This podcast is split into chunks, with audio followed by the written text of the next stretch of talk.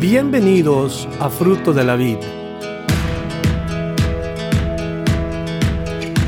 Nuestro deseo es presentarle la palabra de Dios de una manera sistemática, con el fin de que usted aprenda, conozca y crezca en su relación personal con Dios. Esperamos que el mensaje de hoy bendiga su vida. En Juan capítulo 14. Esta es la tercera parte de lo que viene siendo el Evangelio de San Juan capítulo 14. Y estamos en la parte en donde Jesús está hablando del Espíritu Santo. Ahí en esa parte, que comenzamos más o menos por el versículo 27, vamos a comenzar con el versículo 26, primeramente, en donde dice, más el consolador, el Espíritu Santo, a quien el Padre enviará en mi nombre, Él os enseñará todas las cosas y os recordará todo lo que yo os he dicho. La paz os dejo, mi paz os doy. Yo no os la doy como el mundo la da. No se turbe vuestro corazón ni tenga miedo. Rápido vemos que Jesús les dice a los discípulos acerca de el consolador. Y el consolador, pues, claro, la palabra más correcta la vamos a examinar porque es consejero, es uno que viene al lado de otro. Y en esta tercera parte, ese es el tema para hoy, el mejor consejero.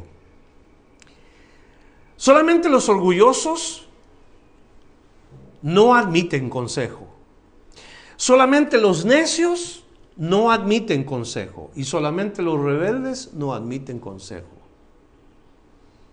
Ahora, para poder ver, hay dos clases de consejeros, los buenos y los malos. Hemos leído y hemos visto la historia de Moisés, un hombre conocido en la palabra de Dios. Él tuvo un buen consejero. Era su propio suegro, su consejero. Y le dio buen consejo. Sabemos que Jetro fue un buen consejero para Moisés. Y Moisés como gobernante procedió sabiamente al aceptar y poner en práctica los buenos consejos que le dio su suegro, Jetro. Jetro insistió en que Moisés pidiera la aprobación de Dios para poner en práctica sus consejos y lo hizo. ¿Y qué hubo? Gran éxito. Hubo otro hombre llamado Roboam. Roboam fue hijo de Salomón. Salomón, el hombre más sabio que ha existido en la tierra. Pero este hombre, Roboam, tuvo buenos consejeros, pero no siguió el consejo. No recibió el buen consejo.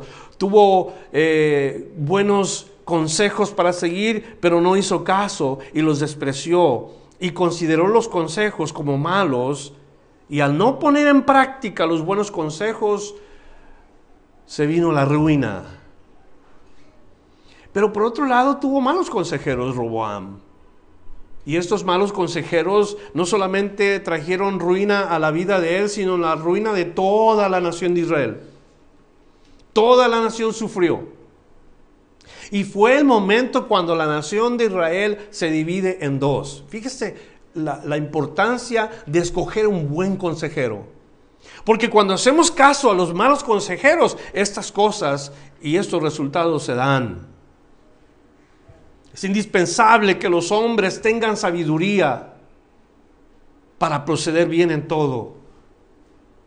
Por las malas decisiones de malos consejos sufrimos consecuencias, consecuencias el resto de nuestros días. Por juntarnos con consejeros que dan malos consejos, sufrimos en nuestra vida hasta el último día en que vivimos en esta tierra. Elegimos mal y nos va mal en la vida, no ponemos en práctica los buenos consejos que nos dieron anteriores a los malos consejos y luego nos vamos a la ruina. Santiago capítulo 1 versículo 5 nos dice a nosotros que si alguno tiene falta de sabiduría, pídasela a Dios, el cual da a todos abundantemente y sin reproche y le será dado. Apunta la nota, San Juan, Santiago 1 versículo 5. ¿Tienes falta de sabiduría? ¿No sabes qué hacer? Yo te recomiendo algo. El mejor consejero no va a ser tu amigo ni el mejor consejero va a ser tu pariente, ni el cónyuge. El mejor consejero para el creyente es el Espíritu de Dios. ¿Me escucharon? Ese es el mejor consejero. Por eso cuando leemos el consolador, el Espíritu Santo, a quien el Padre enviará mi nombre, Él os enseñará todas las cosas. es el mejor consejero que podemos tener. La palabra perdón, en el término griego original, el antiguo griego, es la palabra paracletos. Y paracletos significa literalmente uno que es llamado al lado. Uno que es llamado a nuestro lado, que va con nosotros, al lado de nosotros. Ayudador. El término describe mejor a uno que aconseja al oído. no sé si ustedes han ido perdón, a los, o han visto en las cortes cuando uno está en corte, la persona se acerca, el abogado, y le habla al oído y le dice no sé qué y no sé cuánto, se ve en la televisión cuando le está dando el consejo. Esto es lo que hace el Paracletos, el Espíritu de Dios, el mejor consejero con el cristiano. Se acerca al lado de uno para decirnos al oído qué es lo que tenemos que hacer, qué tenemos que decir cómo debemos de actuar. El Espíritu Santo, la descripción que Jesús da, dice el consolador. Y qué mejor consolación que nosotros podemos tener cuando Dios está a nuestro lado. Óigame. En la escritura el Espíritu Santo tiene varios nombres. Pero Jesús emplea uno para que sintamos conforte. El consejero, el consolador, el que trae paz a nosotros. Por eso Jesús dice, mi paz os dejo, mi espíritu les voy a dejar. Yo no les voy a dejar un espíritu de confusión, les voy a dejar un espíritu que les traiga paz. Él, el Espíritu de Dios o el consejero, el mejor consejero, fue enviado, nos dice la palabra de Dios, el que el Padre enviará en mi nombre, fue enviado con la siguiente intención, escriba, nos fue enviado con la intención de ayudarnos, número uno.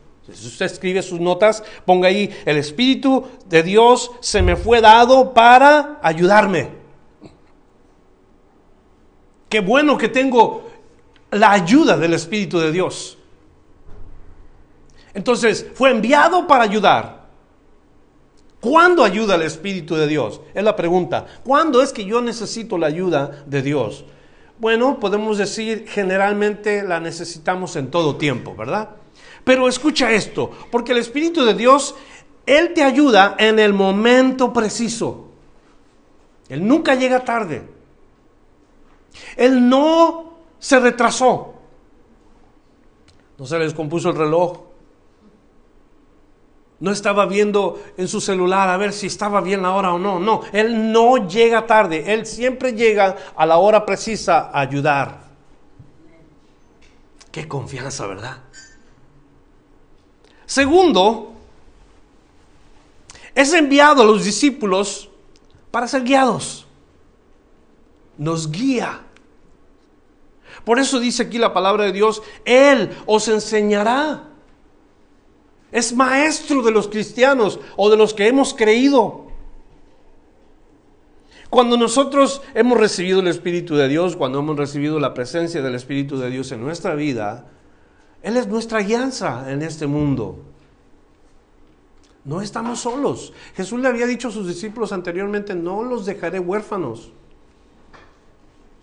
Y hablamos de qué triste cuando una persona no tiene sus padres, que no tiene guianza y está creciendo Ah, fuera de lugares, hay abusos para esos niños que crecen sin sus papás, van de una casa a otra. Entonces, qué triste para un niño que no crece con sus padres. Bueno, en el caso del Espíritu Santo, Él es nuestro guía, es como nuestro Padre, exactamente. Nos enseña, nos ayuda, nos aconseja. Fíjese lo que el Espíritu Santo hace. Y por eso el tema de hoy es tan importante, porque nosotros los cristianos debemos estar bien confiados en la guianza del Espíritu de Dios.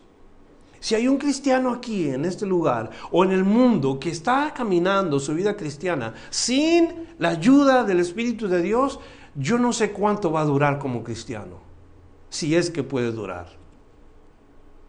Pero no se puede ser un cristiano sin tener la guianza del Espíritu de Dios. ¿Cuándo es cuando habla? Cuando más lo necesitamos. ¿Cuándo es cuando ayuda? Cuando es el momento preciso. En Lucas capítulo 12, y el verso 11. Evangelio de Lucas, capítulo 12, 12, versículo 11. Allí dice Jesús, va a haber un tiempo cuando los van a traer a las sinagogas ante los magistrados y las autoridades. Dice, no se preocupen de cómo van a responder o qué van a decir. Y el versículo 12 dice, ¿por qué? Porque el Espíritu Santo les enseñará en la misma hora lo que van a decir. Dice qué importante ese versículo que dice bien claro que es el Espíritu Santo que a la hora precisa va a hablar en la vida de los cristianos o por medio de ellos a la hora exacta. Escúcheme, escuche por favor.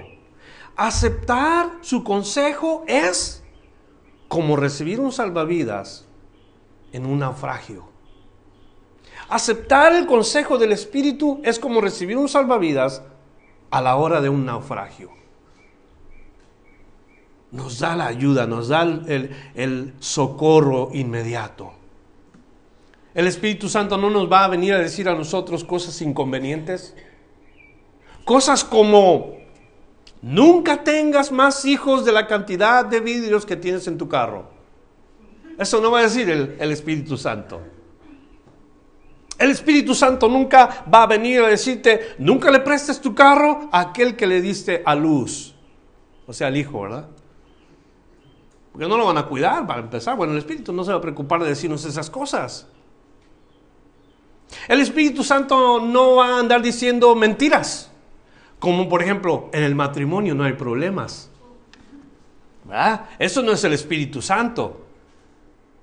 E-, eso es lo que no hace el Espíritu Santo, pero el Espíritu Santo con claridad nos va a decir cosas que nos convienen a nosotros.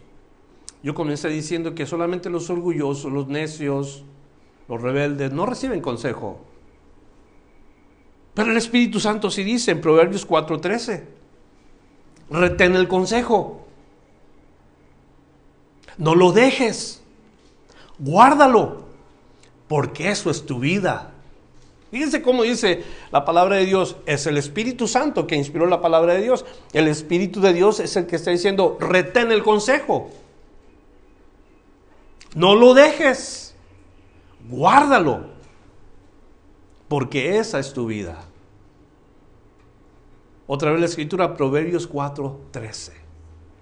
Luego en Proverbios 8, 33 también nos dice, atended el consejo y sed sabios y no lo menospreciéis.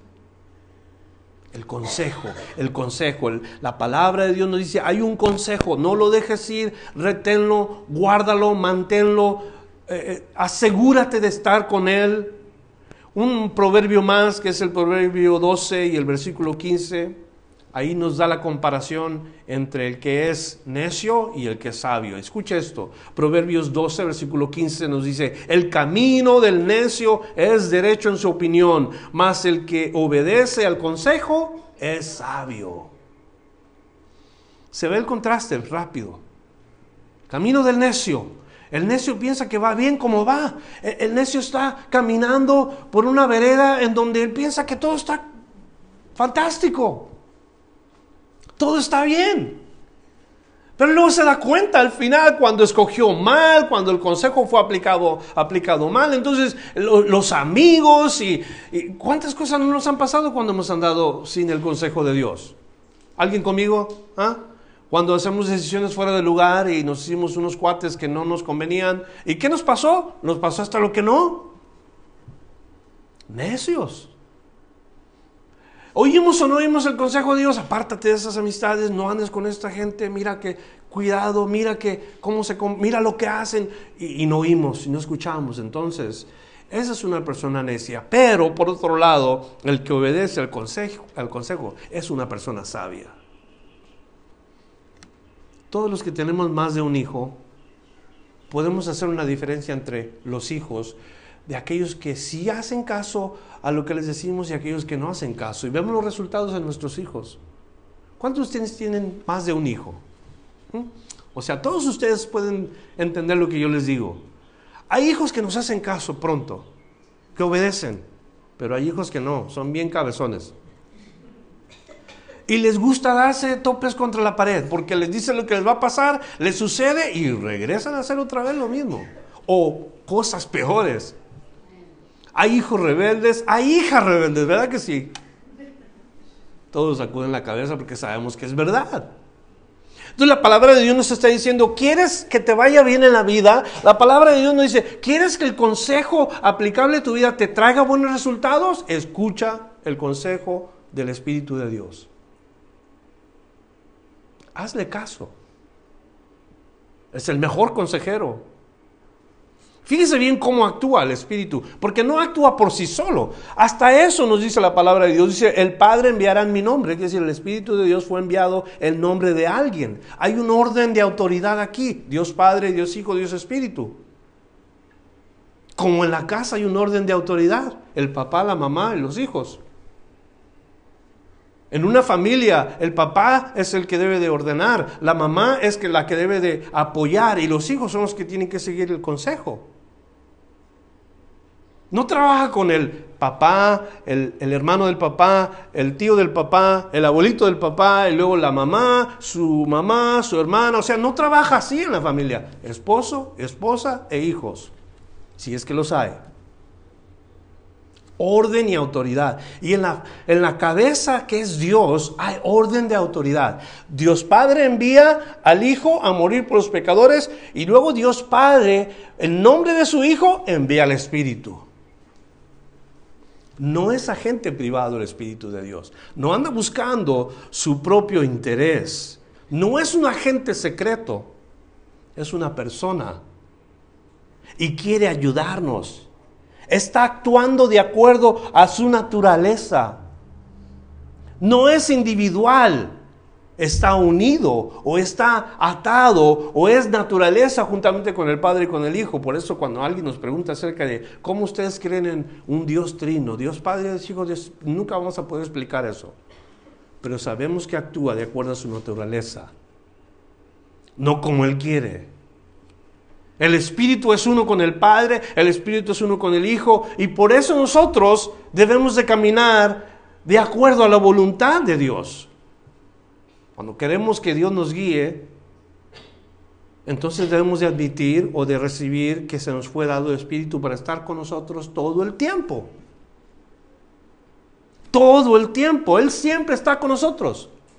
¿Cuántos dan gracias a Dios por eso? Él está siempre con nosotros. Le voy a traer una ilustración de un hombre que le regalaron un par de guantes.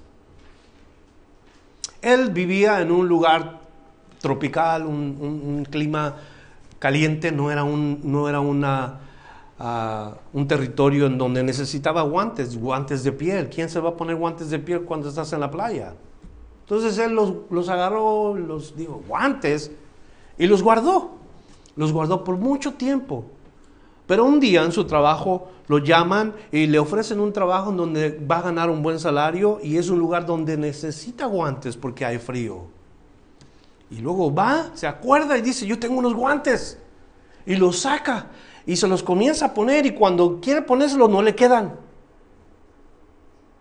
¿Por qué no le quedan? Porque en cada dedo del guante, en cada parte de los dedos había billetes de a 100. La persona que le había regalado los guantes le regaló ¿cuántos dólares? Le regaló mil dólares. Y no supo todo este tiempo. Ahí estuvieron. 100, 200, 300, 400, 500 son, son mil.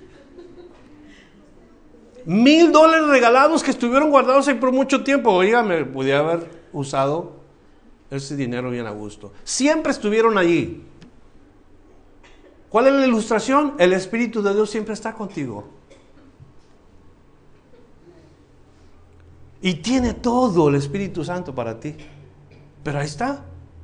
Y si no te lo pones, o sea, si no das lugar al Espíritu Santo, nunca vas a saber lo que hay ahí. ¿Están conmigo? ¿Entienden la ilustración? Dios nos dice que siempre está con nosotros el Espíritu, siempre está con uno. Y Él está ahí porque fue enviado. Y está ahí para ayudarnos. Él nos quiere enseñar todas las cosas y, no va a enseñar solamente partes, sino todas las cosas. Y es lo que dice Jesús. Y hoy tenemos que recordar, una, que el Espíritu de Dios está allí para enseñarnos las cosas a los que creemos. ¿Quieres saber de Dios? ¿Cuántos quieren saber de Dios? El Espíritu de Dios está ahí para enseñarte. Todo acerca de Dios. ¿Mm? Como cristianos llenos del Espíritu de Dios, ustedes tienen que aprender la palabra de Dios porque es una responsabilidad personal. Pero hay gente, usted va a creer que hay gente que dice, bueno, pues yo voy a la iglesia porque voy a oír lo que dice el pastor. Mala o mal concepto de lo que es conocer la Biblia. Voy a ir a ver qué dice el pastor para ver qué voy a aprender. No, Así no va la cosa. Usted va en búsqueda de lo que Dios dice, no en búsqueda de lo que el pastor dice. ¿Sí están conmigo? Si yo le digo eh, cosas detrás de este púlpito eh, púlpito, no porque estoy detrás de este púlpito quiere decir que estoy diciendo la verdad. ¿Cómo saben ustedes que yo le estoy diciendo la verdad? ¿Cómo sabes, hermano, que yo te estoy diciendo la palabra? Exactamente, porque vas a ver si está escrito en la palabra de Dios. ¿O me vas a creer todo? Ahora, si el Espíritu de Dios tiene a este hombre aquí atrás de este púlpito te está hablando la palabra de Dios y tú estás verificando, entonces, qué importante conocer la Biblia. Qué importante para que nadie te vaya a contar cosas que no son verdad. Porque aunque todos los pastores están detrás del púlpito, no todos los pastores están llamados por el Espíritu de Dios. ¿Entendemos eso? No todos los que están detrás de un púlpito son llamados por Dios, ni puestos por Dios. Es su responsabilidad cerciorarse si lo que digo de la Biblia es enseñado en contexto y no torcido. Y el Espíritu Santo te dice cuando algo no está bien, cuando tú estás siendo enseñado por el Espíritu de Dios. Él te quiere enseñar. Ahora sí, el Espíritu Santo da dones espirituales y si el pastor tiene el don de enseñanza, es el Espíritu Santo que nos está enseñando, no el pastor. Pero todavía es nuestra responsabilidad cerciorarnos si todo lo que se habla es verdad. Uno, fue enviado para ayudarnos, para aconsejarnos. Dos, fue enviado para enseñarnos todas las cosas con relación a Dios. Tres, para recordarnos todas las cosas que Jesús ha dicho. Estas facultades del Espíritu Santo son descritas a una persona, no a una entidad o una fuerza como algunas religiones enseñan. Acciones personales. El Espíritu Santo. El Espíritu Santo oye, el Espíritu Santo habla, el Espíritu Santo recuerda, el Espíritu Santo enseña, el Espíritu Santo se pone triste, el Espíritu Santo eh, guía, o sea, todas estas cualidades y, aptitudes no son de, un, de una fuerza, son de una persona. Por eso creemos que el Espíritu Santo es la persona de Dios. ¿Sí? Entonces el Espíritu Santo, como habla, como enseña, como recuerda, es para beneficio del creyente. ¿Por qué digo esto? Porque cuando se habla de religiones siempre hay otros libros aparte de la Biblia. En algunas religiones están los catecismos, en otras religiones están, por ejemplo, libros de colores, en donde tú tienes que ir a través de cierto color para comenzar, luego pasas a un color más, más ah, grande o más complicado y vas progresando en libros hasta que puedes entender la Biblia, pero ¿dónde la palabra de Dios dice eso? La Biblia nos dice bien claro que el Espíritu de Dios nos va a enseñar y nos va a recordar todo lo que Jesús dijo. Y no necesitamos ningún otro libro. Por eso los cristianos tenemos único y solamente la palabra de Dios. No usamos ningún otro libro para hablar de la Biblia. Si están de acuerdo o no están de acuerdo? ¿Por qué? Porque hay el peligro, existe el peligro, o dicen, es que tú no puedes entender la Biblia. Y hay gente, infinidad de gente que dice esto. El hombre no puede leer la Biblia y entenderla. ¿Cómo que el hombre no puede? Si Dios dice que el Espíritu de Dios enseñará a todos los que creyeren todas las cosas. El mundo se contradice.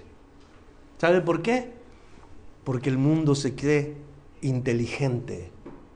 El mundo se piensa intelectual. Y estudian y se preparan, pero más estudio, más necios. Más intelectualismo, más complicada la cosa. En Corintios, Pablo escribe la primera epístola, capítulo 1, versículo 20 y 21. Él pregunta primero, Pregunta el, apóstol Pablo, dice, ¿dónde está el sabio? ¿Dónde está el escriba? ¿Dónde está el disputador de este siglo? O sea, son tres preguntas de tres tipos de personas que existen en este mundo. El sabio, el escriba viene siendo, ¿sabe quién? El abogado. Porque el escriba en el tiempo del apóstol Pablo venía siendo los abogados, los intérpretes de la ley. ¿Dónde está el escriba? ¿Dónde está el abogado? El que conoce la ley. ¿Dónde está el disputador de este siglo? El disputador ahí sí que describió a gente que nomás le gusta alegar por alegar, porque hay gente que le gusta discutir, aunque no tenga la razón. Y piensan que van ganando, es el problema. ¿Dónde está el disputador? Esas son preguntas que lógicamente las tenemos contestadas por la misma palabra de Dios. Nos dice, ¿no ha enloquecido Dios la sabiduría del mundo? Si ya que en la sabiduría de Dios nos dice la palabra de Dios, el mundo no conoció a Dios mediante la sabiduría. El hombre no puede conocer a Dios mediante el intelecto, mediante la inteligencia. No es suficiente para poder conocer a Dios. ¿Qué se necesita para conocer a Dios? Acabamos de aprender hoy el Espíritu de Dios. El Espíritu de Dios. Todo cristiano verdadero debe de tener el Espíritu de Dios para que tenga una relación personal con, con Dios correcta. Esa es nuestra vida como cristianos, una relación personal con Dios correcta. Porque podemos tener una relación con Dios incorrecta, un concepto incorrecto. Pero cuando es el Espíritu, Él nos enseña todo como debe de ser. No falla el Espíritu. Te enseña perfectamente. Mediante la sabiduría del hombre, el mundo nunca conoció a Dios. Entonces Dios trajo la predicación de la palabra. Por eso dice, agradó a Dios salvar a los hombres por la locura de la predicación. ¿Cuál locura de la predicación? Que un hombre haya ido a la cruz y haya muerto por los pecados del mundo. Eso es una locura. Claro que sí. Pero es lo que Dios proveyó para confundir a los inteligentes y a los intelectuales. Que ahí chocaran cuando Cristo murió. Que, que se dieran de topes ahí para que supieran que no hay más. Cristo fue a la cruz para morir por los pecadores. Nada de ciencia en eso fe. Qué grande diferencia la predicación de la predica del, Evangelio. Grande, grande diferencia. Entonces el Espíritu Santo nos enseña todas las cosas, nos recuerda la palabra de Dios, todas las cosas que Jesús dijo. Y si nosotros nos dedicamos a, tratar con la palabra de Dios un día menos pensado, menos indicado, no, no necesariamente que la aprendamos de memoria, sino que la ingieras y luego la recibas y la retengas. Cuando un día el Espíritu Santo te abre la boca y comienzas a hablar, te vas a quedar sorprendido de cómo el Espíritu de Dios trabaja, porque vas a hablar cosas que no pensabas hablar. Pero ahí estaba el Espíritu de Dios, hablando por medio de ti. Como leímos, cuando estés enfrente de la situación, el Espíritu hablará por ti. Y luego te vas a quedarte como, pero yo dije algo, ni me acuerdo cuando aprendí esto. Ni, claro que no. Pero el Espíritu sí. Y te usó como debía de haberte usado Dios, para glorificarse Él y para que el Señor reciba la gloria, no para, no para que tú andes ahí diciendo que eres inteligente, que es por ti. Verso 28, vamos a continuar donde dice, verso 28 y 29. Habéis oído que yo os he dicho, voy y vengo a vosotros, si me, si me amarais, no habrías, os habríais regocijado, porque he dicho que voy al Padre, porque el Padre mayor es que yo, y ahora os lo he dicho antes que suceda, para que cuando suceda creáis. O sea, el Señor les adelanta a ellos que va a partir. No entienden ninguna de estas cosas los discípulos porque el Espíritu de Dios no está en ellos todavía. Pero hay algo muy importante que dice Jesús acerca del orden, en la autoridad que hablé hace ratito. El Padre es mayor que yo, dice. O sea, términos humanos términos de autoridad, eh, son, son términos de, que se usan en el ejército mayor. La palabra que emplea Jesús es solamente para estar bajo de, entendibles a nuestra mente finita. Términos militares. Pero aunque no entendiéramos, la idea es esta, Jesús es mayor que nosotros, ¿sí o no? Como ya dijimos, no vamos a entender del todo la naturaleza de Dios, lo único que tenemos que aceptar es que Jesús es mayor que todos nosotros. Verso 30, no hablaré ya mucho con vosotros porque viene el príncipe de este mundo y él nada tiene en mí más para que el mundo conozca que amo al Padre y como el Padre me ama, así hago, levantaos, vamos de aquí. No hablaré más. No, no, las palabras, como quien dice Jesús, salen sobrando. Eso es lo que está diciendo. Y él iba a hablar una última vez porque llegaba el tiempo cuando iba a cerrar su boca. A partir de ese día, cuando habla con los discípulos y le dice todo lo que va a acontecer, Jesús va a cerrar su boca. Nos dice la palabra en Isaías 53 que fue llevado al matadero y no abrió su boca, enmudeció cuando estaba siendo maltratado.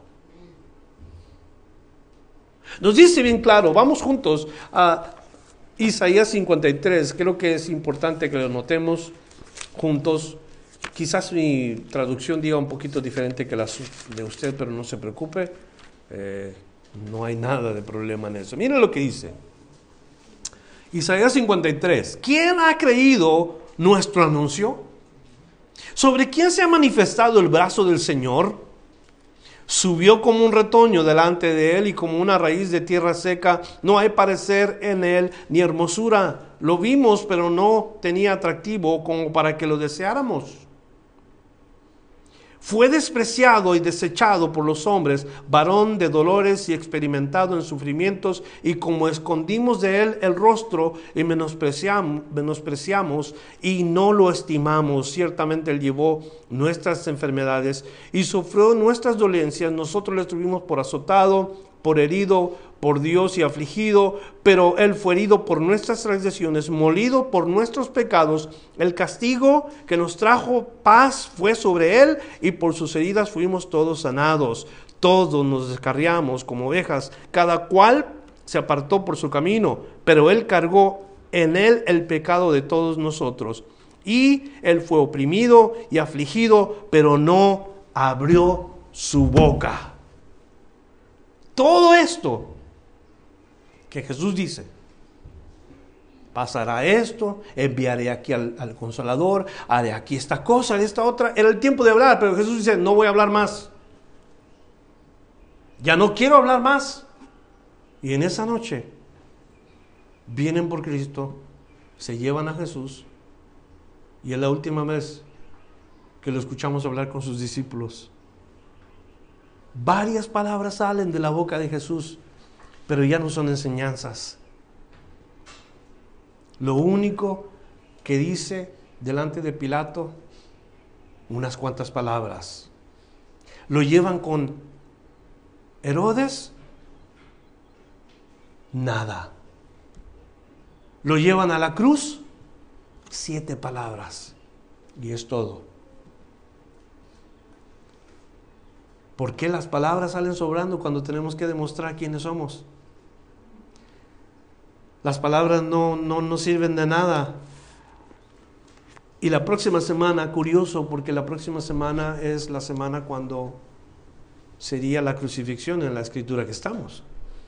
Esta es la última semana de Cristo. De aquí vienen por él. De la última cena lo capturan, lo llevan preso y en una semana ya está crucificado Jesús.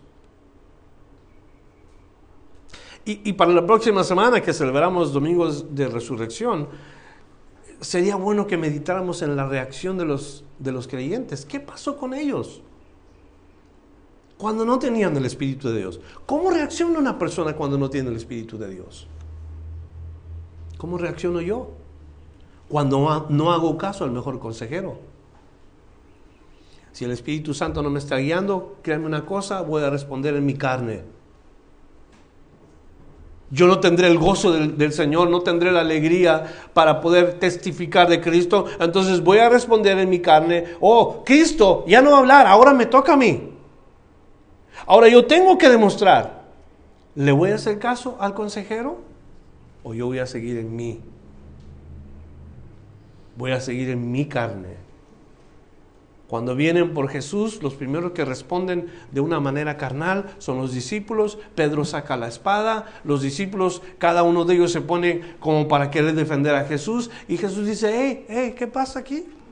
Esa no es la reacción del Espíritu Santo. Esa no es la manera como el Espíritu Santo debe de responder. ¿Tendremos victoria en la carne? ¿Habrá resultados buenos cuando nosotros respondemos en la carne? Van a ver ahorita que salgan a los tacos.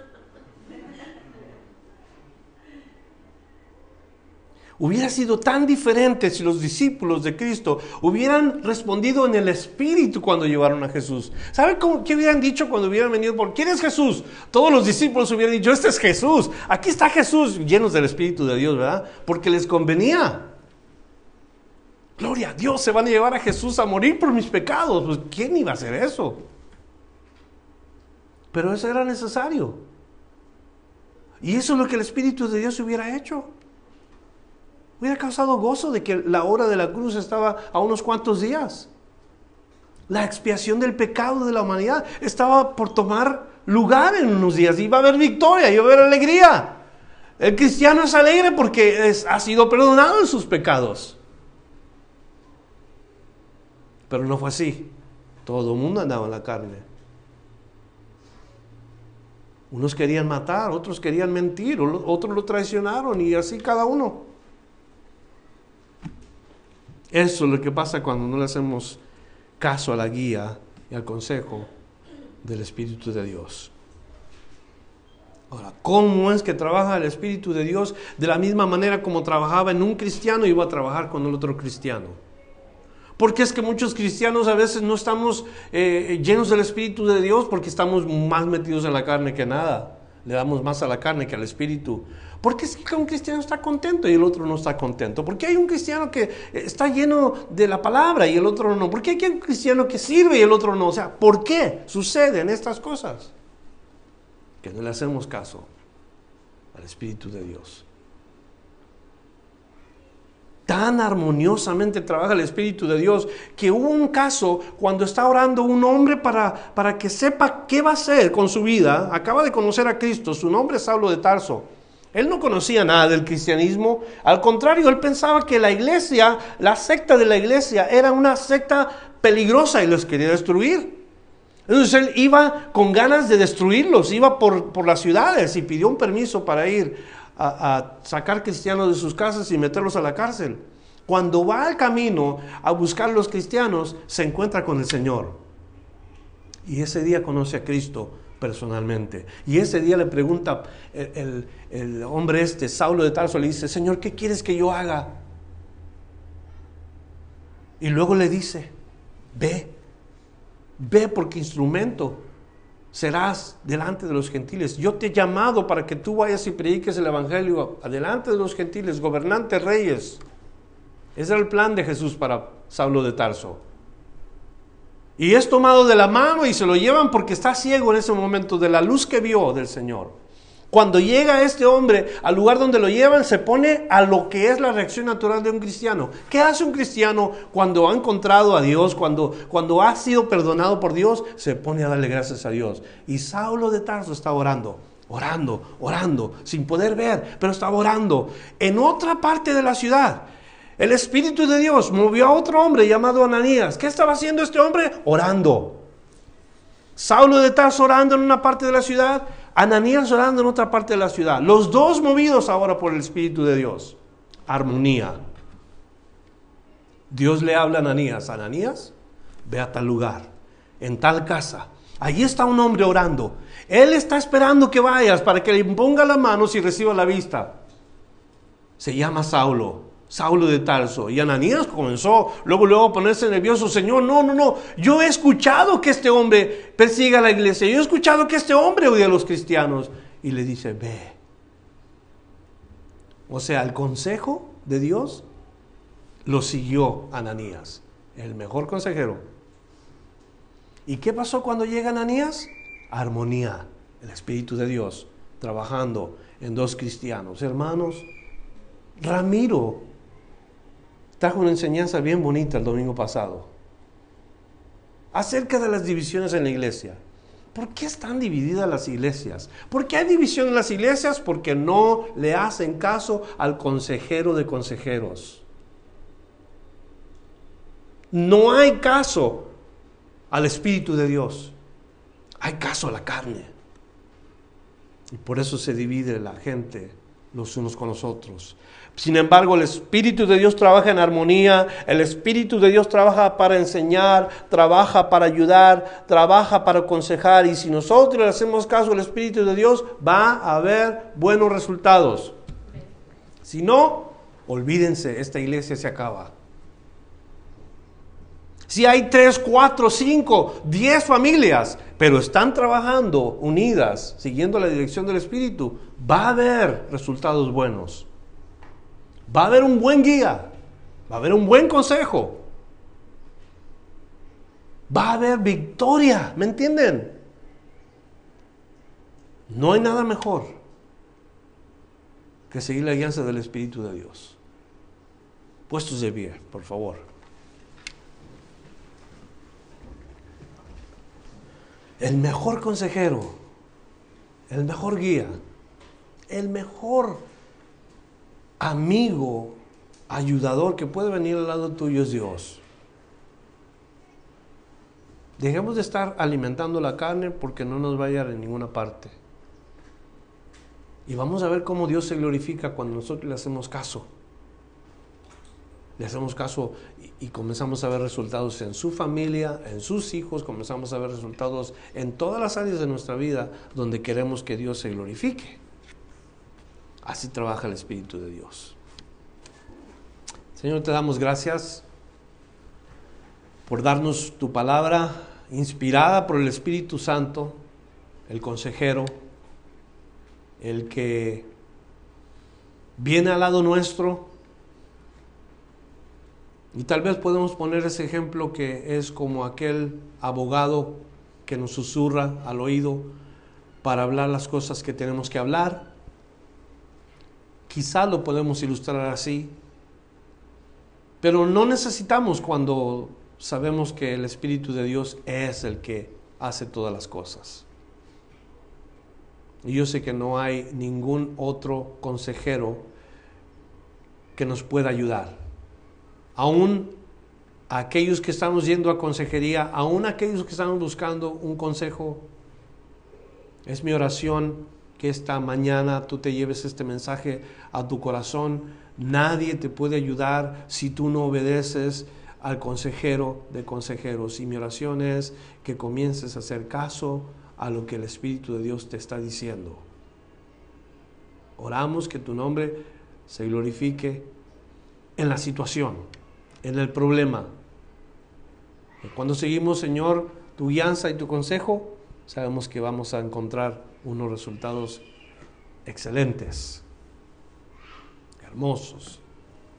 Gracias por las familias a quienes tú has traído esta congregación, por aquella gente que está escuchando el mensaje. Recuérdales este, esta enseñanza. Que busquen el consejo del Espíritu de Dios, que no anden preguntando a los hombres cuando los hombres no tenemos ninguna respuesta. Y si hay un hombre lleno del Espíritu, si hay un predicador lleno del Espíritu, que sea Cristo glorificado en esas cosas que van a hablar. Te alabamos Señor y te bendecimos. No hay nada mejor que tu presencia, Señor.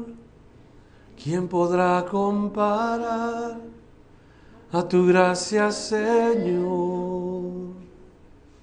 Tu presencia al probar y al ver el más dulce amor que gobierna mi ser, sin vergüenza estoy. Tu presencia. Bienvenido Santo Espíritu, inúndanos con tu presencia, Dios tu fuego es lo que anhelo en mi ser, saturado por tu presencia, Dios. Tu gloria, Dios, tu presencia. Gracias por escuchar la enseñanza de hoy. Visítenos en frutodelavid.com para escuchar más mensajes, para obtener las notas del estudio y para comunicarse con nosotros. Que Dios le bendiga abundantemente.